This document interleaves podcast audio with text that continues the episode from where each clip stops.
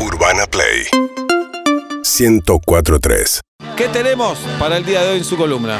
Hola Seba, hola Julio, hola Pablo. Hola. ¿Qué tal? Eh, para el día de hoy traje dos cosas. A ver. Opción A, o sea, pueden entrar las dos también, pero Sí. opción A, eh, ¿quién es Bizarrap? ¿Y por qué Uh. es el productor argentino más escuchado de Spotify? Esa bueno, es la lo número conozco uno. por mi hijo Claro. y no me termina de quedar claro si es una persona, Sí, si es es un concepto. es como no sé, No, es Bansky, es, como Bansky. Es medio como Bansky porque Sí. usa anteojos y como que tiene hay algo de la identidad que permanece medio oculta, pero eh, no, es una persona. Es el uno. Es, es una persona. Es una persona, es el uno.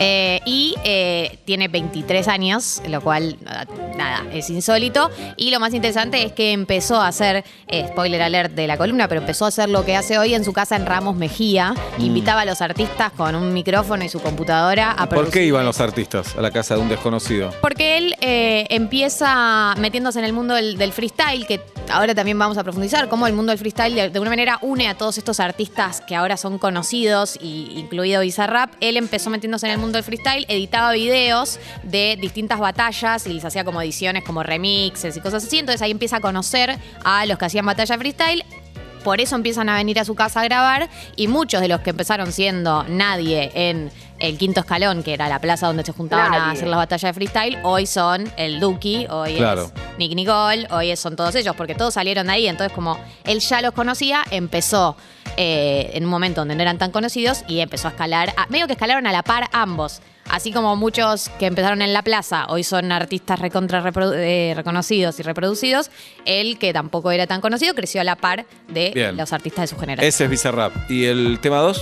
El tema 2 es eh, un tema que ustedes saben que me apasiona, que es em, artistas que le dedicaron canciones a sus parejas. Porque estamos hablando de famosos y famosas, y hay Mm. famosos y famosas que le dedicaron canciones. No está chequeado, porque viste que todo es medio Vox Populi. Claro. No es como la de las piernas de Karina Rabolini Ajá. y los redondos. No Las la traje. piernas están esa. bonitas. Las piernas Muy están bien. bonitas.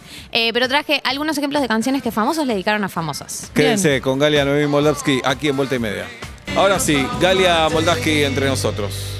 Hola, Seba, Juli y Pablo. Ujú. Hello. Hello. Eh, el día de hoy he traído una columna que tenía ganas de hacer que tiene que ver con Bizarrap. Es una de las personas con las que eh, estoy obsesionada. El país no sabe quién es Bizarrap en general, o por lo menos una generación sabe quién es Bizarrap. Y yo ya lo considero parte del mundo de los famosos y las famosas, porque yo hablo de famosos y famosas. ¿Se sabe el nombre real de Bizarrap? ¿O el se llama nombre- Bizarrap? Se llama Gonzalo Conde. Ajá. Eh, Un abrazo al conde. Una- sí. Eh, Gonzalo Conde, también conocido como Bizarrap. Si no lo conoces, no sabes quién es. Bueno, es un productor de música argentino, tiene 22 años eh, y se hizo muy conocido porque él empezó a hacer lo que se llamaban las freestyle sessions eh, o las music sessions, donde invitaba a un artista. A veces era un artista consagrado, a veces era un artista en ascenso. Venían a su casa, él le compone la música, el beat, ¿no? Claro. Acá tenemos eh, una de las Bizarrap Music Session la de Nicky Jam, que fue una de las últimas. Esto, Nicky Jam, que es un reggaetonero mega famoso, llegó a él porque Bizarrap ya es recontra alguien, digamos. Claro. Es una de las últimas, pero eh, hizo con Nati Peluso, hizo con Trueno, hizo con Nicky Nicole, eh, hizo con distintas personas. Va a salir ahora una con el Duki, porque el Duki prometió que si ganábamos la Copa América sacaba su pre- freestyle music session con Bizarrap. Y eh, para mí es interesante contar la historia de él, no solo porque es súper famoso, sino porque su historia se parece mucho a la de otros artistas de su generación. Ya no puedo decir más mi generación, porque son más chicos que yo. ¿Y Johnny? Este momento es difícil para mí, porque ustedes saben que yo siempre soy la chica de este programa Ajá. y ya no lo soy. Soy Es una cierto. señora. Es cierto. Eh, o sea que también este justo es una criatura. Es una 22 criatura. añitos, Es una bestia mundial. Pero todos los que te estoy nombrando, Nicky Nicole, También. bueno, todos tienen 22, 23, 20, bueno.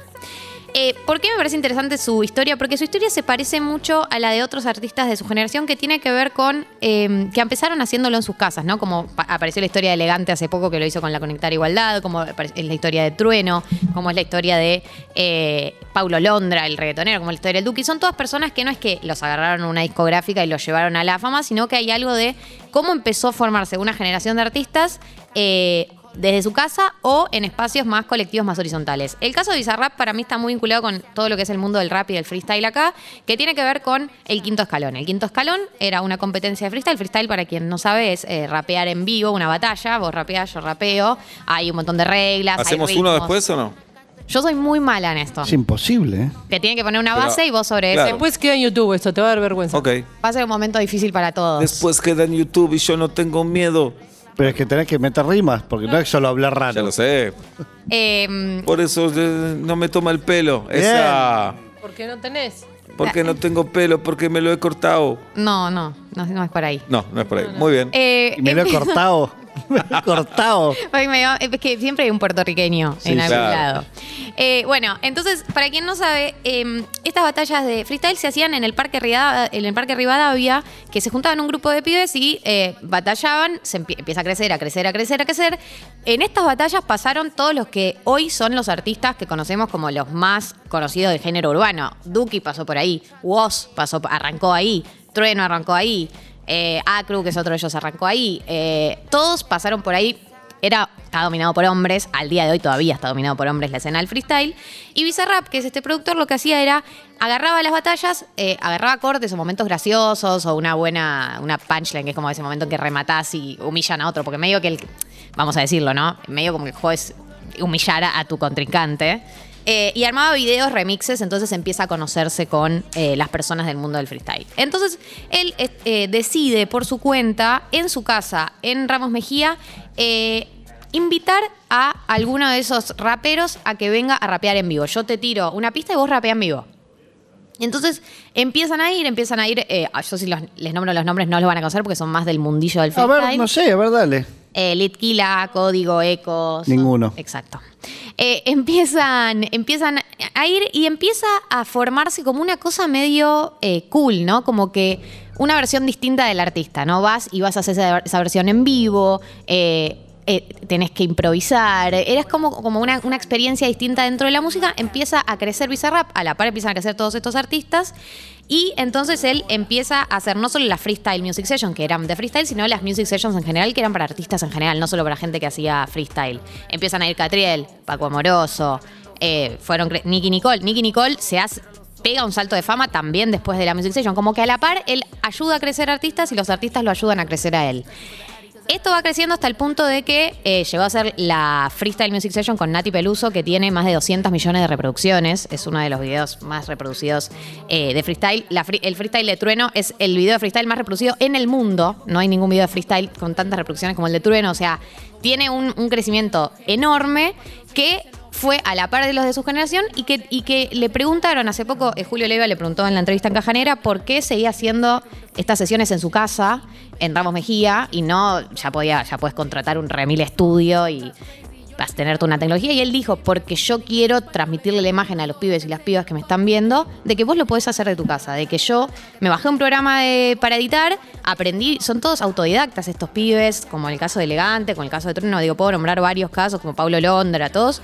eh, de que él dice, yo quiero transmitirle la imagen a los pibes y a las pibas de que se puede hacer esto en tu casa, de que yo lo sigo haciendo desde mi casa y de que no necesitas tener un estudio, no necesitas tener toda la guita, no necesitas tener todo un, un- un imperio atrás para poder dedicarte a eso. Entonces, para mí, la historia de Bizarrap, hoy en día él, digo, eh, ya es súper famoso, eh, está, está en Miami, como todos los artistas eh, del género urbano en este momento, eh, pero creo que sí lo que tiene en común es un poco como la misma trayectoria que empezamos a ver que se repite en estos casos en distintos artistas eh, y que eh, demuestra que hay algo de la democratización, ¿no? De quienes están empezando a llegar y quienes tienen la posibilidad de llegar. ¿Cómo está a- el Miami y en Ramos Mejía?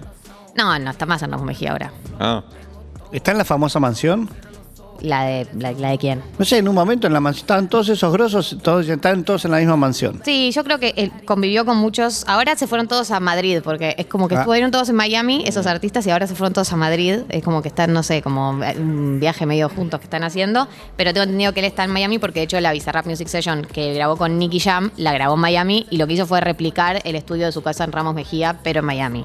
Eh, pero la- cuando está acá, sigue grabándolo en su casa. Sí, lo que mejoró es tiene un micrófono mejor ahora y por ahí tiene un, un mejor sistema de sonido. Pero eh, para mí es interesante su historia y tiene 22 años y es el productor más escuchado de eh, Argentina, productor musical más escuchado de Argentina. Y esta es la historia del famoso millennial que traje hoy. Bien, es eh, Galia Noemí Moldaski en vuelta y media a las 7 y media de la tarde. Todavía falta la segunda parte, donde nos va a contar qué cosa nos va a contar.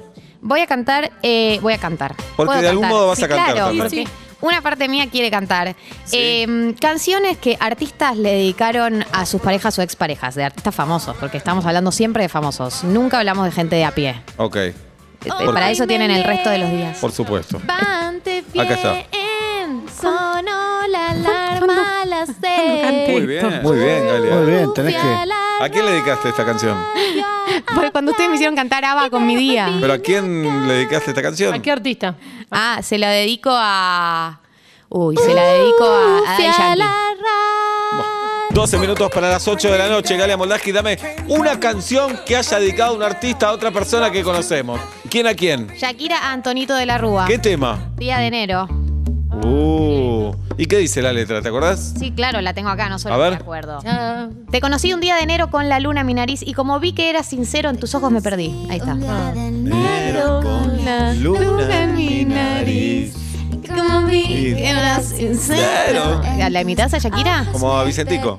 Igual. Igual. Hacela como. Vos, ¿cómo se llama? Jaime Rock. Te conocí un día de enero.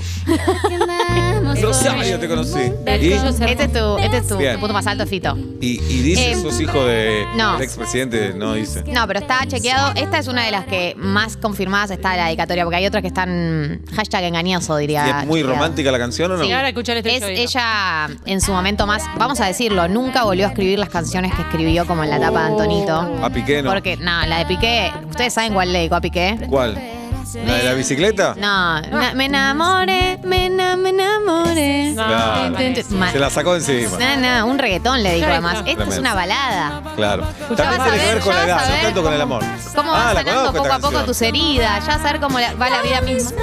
Pero esta- ¿Hizo el video con él en esta? ¿Este es el video que hace con Antonito mismo o es otro el video de Antonito? Eh, creo que este no es, pero tengo que chequeártelo. Eh, Galo, ¿este está en dónde están los ladrones? No, No. papá. Posterior.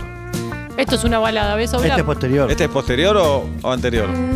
Escuchá ese violín. Explicación oral, volumen 1, año 2005. Muy bien. Mm, Las margaritas. Esta te del le digo a vos. mate. Eh, Seba, hoy Joaquín Bismara publicó una nota en La Nación Sí. que habla de la historia de este tema, Un vestido, un amor. Todos sabemos que el disco El amor después del amor ¡A eh, Chechu! es la, tra- la transición entre Fabi Cantilo y Cecilia Roth. Pero la Sí. historia de esta canción, Un vestido y un amor, es la siguiente. Ce- eh, Cecilia Roth ya estaba saliendo con Fito Páez. Fito Páez se va eh, a tocar eh, con Charlie. Charlie se va, vamos a tocar, ah, porque hablaba así, vamos a tocar. Eh, se va, vuelve al día siguiente a las 10 de la mañana. Eh, él abro comillas, en estado de indigencia y Cecilia Roth lo echa de la casa. Eh, le dice, toma, agarra tu valija, llévate tus cosas, andate.